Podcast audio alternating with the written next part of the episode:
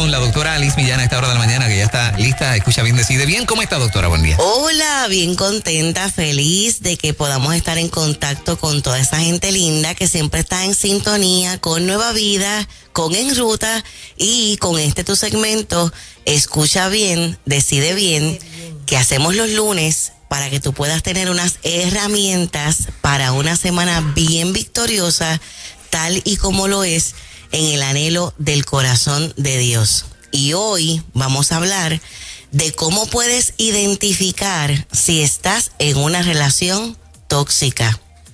Muy poquitas veces, muchachos, le pedimos a la gente que compartan el segmento. Hoy es uno de esos días donde te solicitamos que compartas este segmento porque puede ser de bendición para otras personas que lo necesitan y que su seguridad, su integridad y hasta su vida puede ser salvada por la información que vamos a estar trabajando y discutiendo en el segmento de hoy.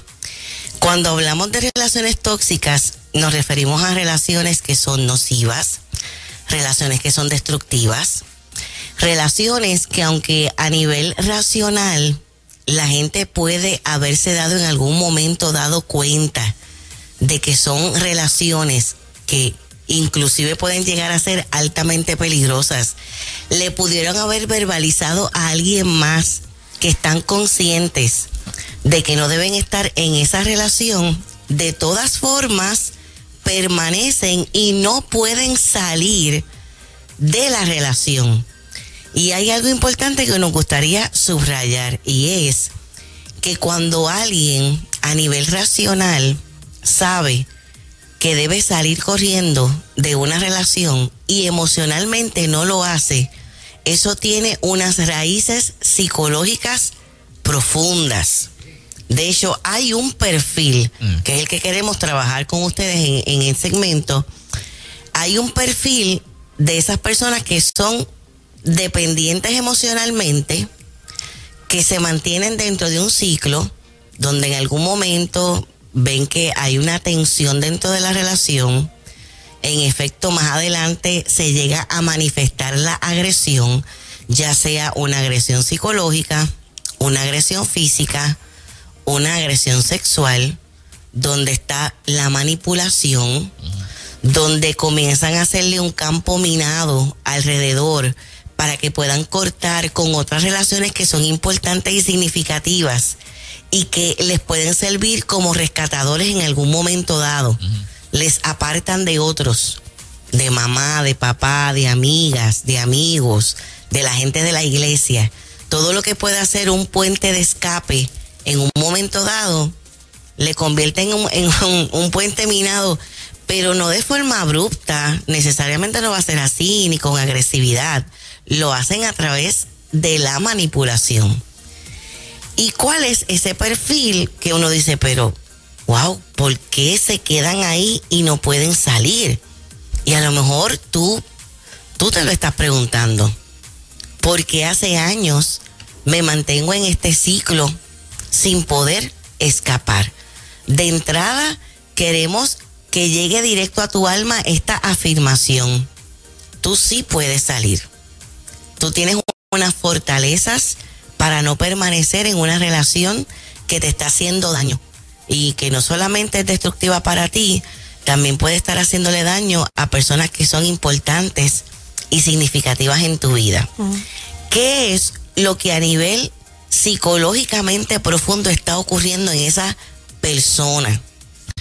Una es la baja autoestima.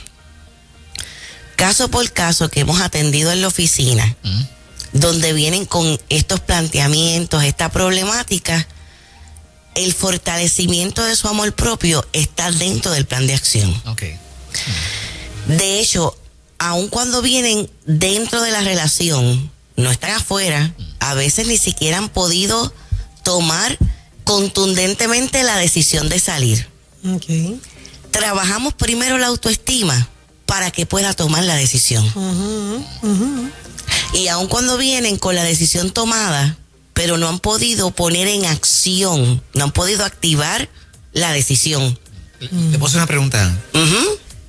¿Por qué alguien no quiere salir de algo que le está haciendo daño? Por situaciones que son emocionalmente complejas y profundas, están ahí, uh-huh.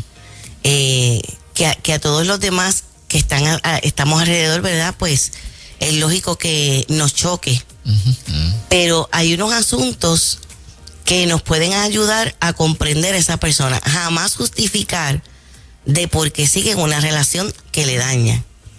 Pero sí hay unos elementos que nos pueden ayudar a entender a la persona. Pero la persona como tal sí encuentra las justificaciones para, para permanecer.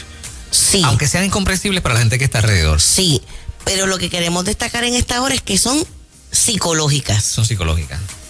Son psicológicas. No son cosas superficiales. No son superficiales. Algunas son bien profundas, okay.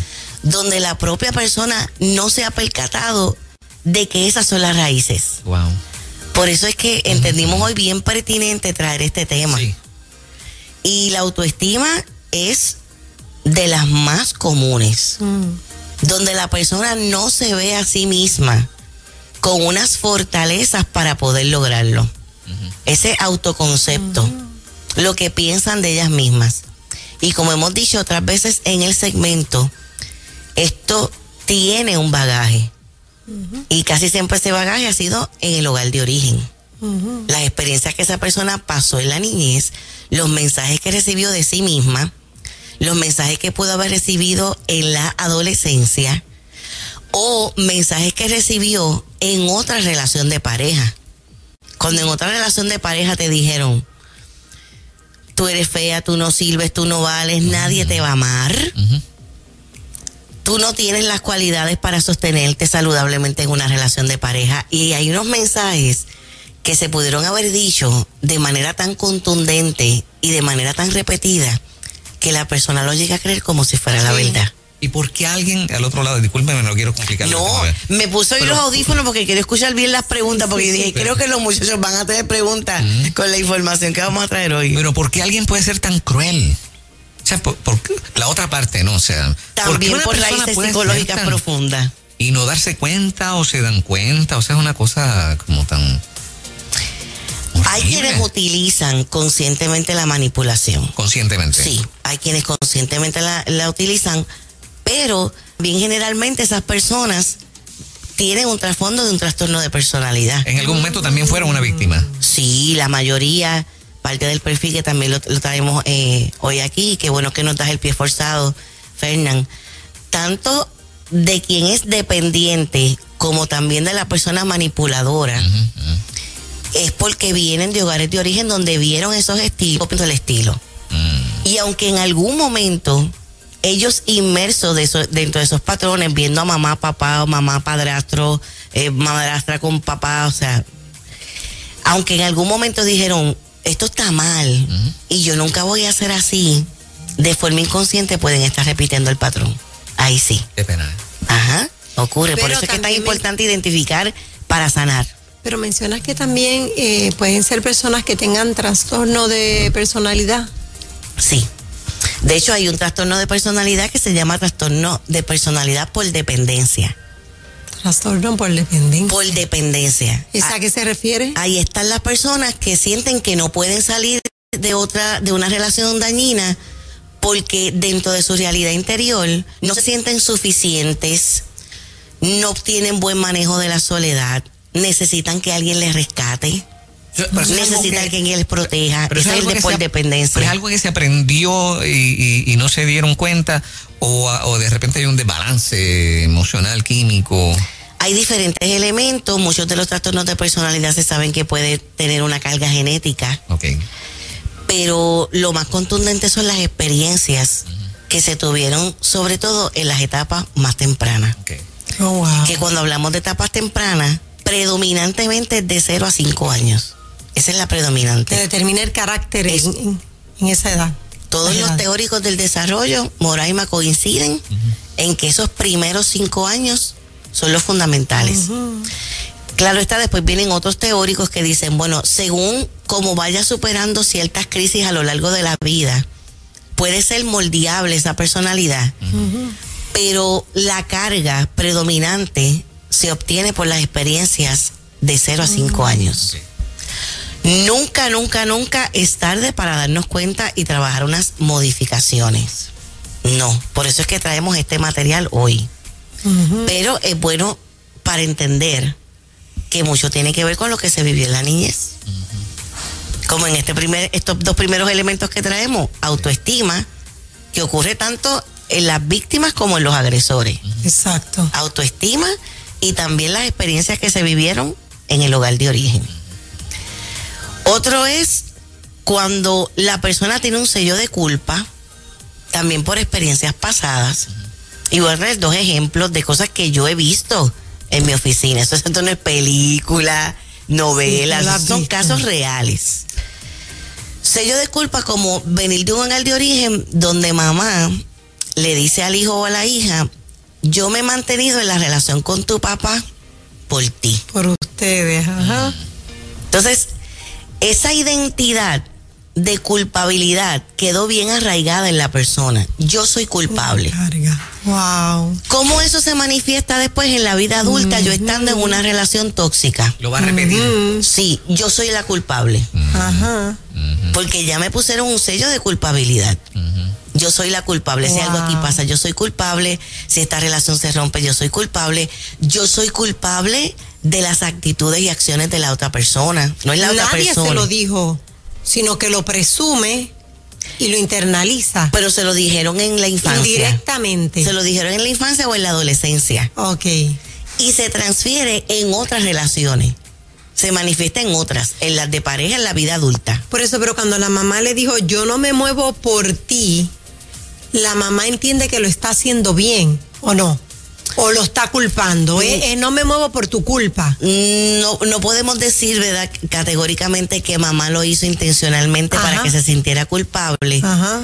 Podía ser la realidad interior de esa mamá, pero era para ella misma no asumir la responsabilidad. Ok, ok. El culpable eres tú, no yo. O sea, ajá, ajá. yo estoy aquí haciéndome daño por ti, no por mí. Ajá, ajá. Eso es un mecanismo de defensa. Wow. Es un mecanismo de sí, defensa sí, sí, sí. Que, que se llama desplazamiento. Okay. Yo vierto hacia ti lo que es mi responsabilidad. Wow. Y eso se ve mucho con mamá y papá, con los que lo hacen a los hijos, niños y adolescentes. Uh-huh. Entonces, uff, entonces yo tengo la culpa. Soy yo culpable. Y crece con esa culpa. Y crece con esa culpa. Otro wow. ejemplo que podemos dar que también es bien interesante es cuando tú te sientes culpable por la ruptura de una relación de pareja bien importante y bien significativa. Posiblemente porque la otra persona te echó absolutamente uh-huh. toda la culpa a ti de esa ruptura. Cuando por principio, cuando hay una ruptura de una relación de pareja, de alguna manera los dos aportamos. No vamos a sacar una cinta métrica para ver quién hizo más o menos. Mm-hmm. Bueno, ambos asumimos la responsabilidad de que esta relación no funcionara. Pero resulta que tú creíste que ha sido totalmente tu culpa. Y entras a nivel inconsciente, pero que hoy va a pasar al plano consciente en el nombre de Jesús. Entras a una relación dañina y tóxica para castigarte. Para castigarte a ti de lo que no te has podido perdonar de una relación de pareja pasada. Uh-huh. Miren qué interesante este, este es sumamente interesante. Así que a eso nos referimos cuando cargamos con un sello de culpabilidad. Otra cosa que vemos es cuando las expectativas son demasiado altas, altísimas, sobre lo que debe ser una relación de pareja. Y en esto tiene mucha influencia lo que son las telenovelas, mm. lo que son las películas y toda la información que se transmite a través de las redes sociales. Mm. Inclusive a veces las parejas de la farándula, que son las que las adolescentes, eh, las que están en la adultez temprana, lo que quisiera tener y lo que quisiera imitar, son relaciones bien tóxicas. Y esas son las relaciones que están sirviendo de ejemplo. Entonces, ¿cuál es la expectativa que yo estoy teniendo de lo que debe ser una relación?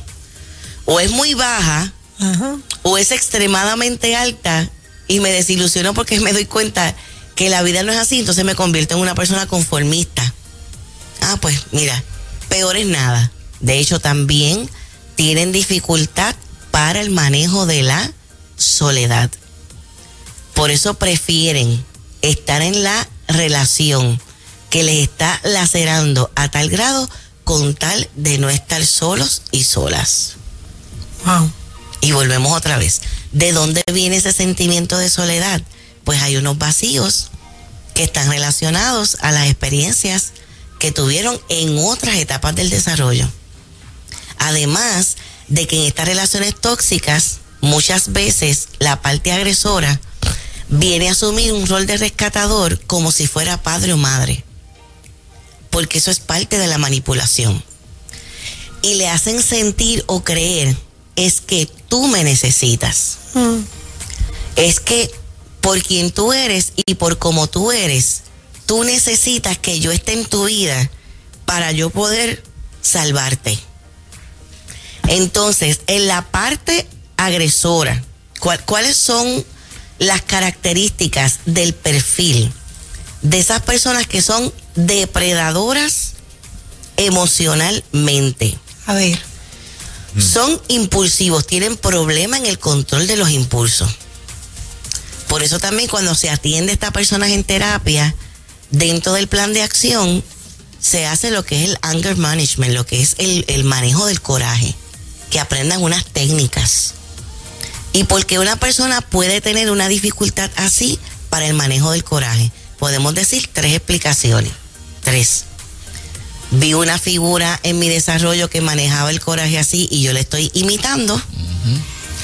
Puede haber algo en mi interior, a nivel bioquímico, que me lo esté provocando. Por eso es que nunca está de más la evaluación de un psiquiatra. Y tercero, las cargas del ambiente, la ansiedad está siendo tanta por diferentes cosas que la persona puede llegar a reaccionar así. Así que son impulsivos con esa dificultad en el manejo del coraje. Tienen sentimientos de inferioridad.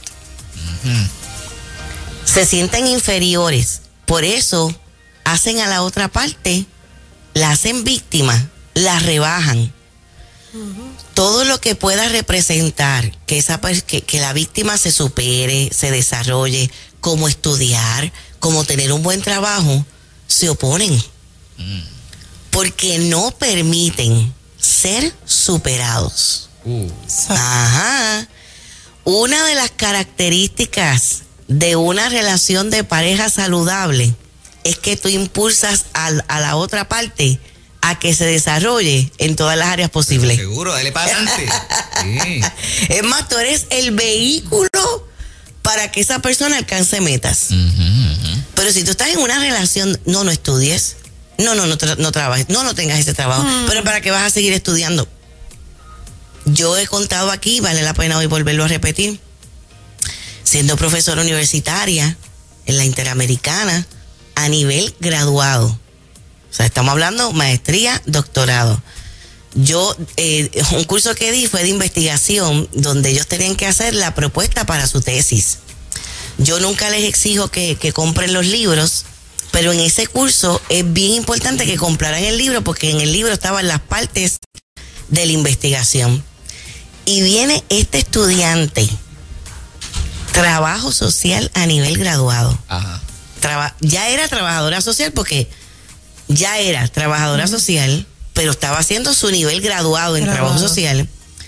Y me dice, profesora, yo no puedo comprar el libro. Uh-huh. Pues yo me aventuré a preguntarle por qué, porque a veces en la universidad hasta hay unas ayudas.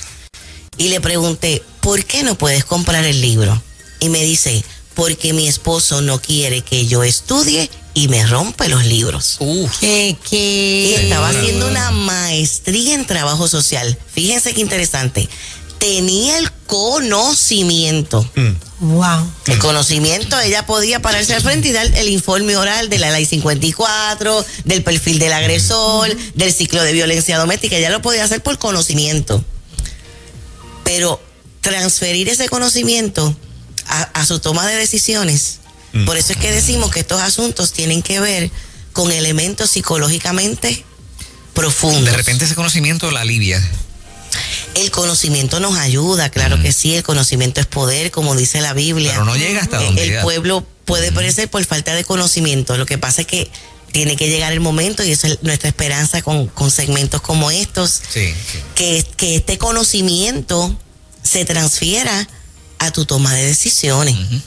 a implementar lo que tú sabes que sabes, que es lo más saludable para ti, y no solamente para ti, repetimos, para personas que son importantes y significativas en tu vida. Definitivo. Porque a veces en estas situaciones se van enredados hijos, bendito, se van enredados mamás y papás, uh-huh, uh-huh. se van enredados hermanos, a veces sí. se van enredados hasta pastores uh-huh. en estas situaciones, sí, sí, sí. ¿verdad? Así que no solamente por ti. Muy bien. Dentro del perfil también son celosos, son posesivos y son también personas bien egocéntricas. O sea, que piensan solamente en ellos, en lo que es importante para ellos, en ellos recibir la, la, la adulación, en ellos recibir la admiración. Y son personas también que a nivel social son bien vistos. Uh-huh. O sea, para los demás... todo está bien y es tremendo tipo. No se imaginan que tiene ese perfil mm. dentro de una relación de pareja. Por eso es que cuando finalmente ocurren tragedias, y a veces vemos a los medios noticiosos que entrevistan a los vecinos, es que es una persona bien tranquila, jamás nos imaginamos que eso podía estar así. pasando, o que podía llegar a hacer algo como eso. Mm-hmm. Terrible, terrible. Excelente. Uh-huh. Tremendo, Liz. Gracias, Liz. Gracias, sí. Así que nunca es tarde y, y sí. recuerda, yes. si estás en una relación dañina, nociva, destructiva, corre de ahí. Estás pidiendo, estás pidiendo confirmación del Señor, te la damos hoy. Ahí está. Está bien, claro, en esta sí. hora te la damos en el nombre poderoso Amén. de Jesús. Amén. Tú, lo más importante es tu integridad, tu seguridad y tu vida. Y, y muchachos, para seguir expandiendo conocimiento, pues tenemos la obra teatral. Uh-huh.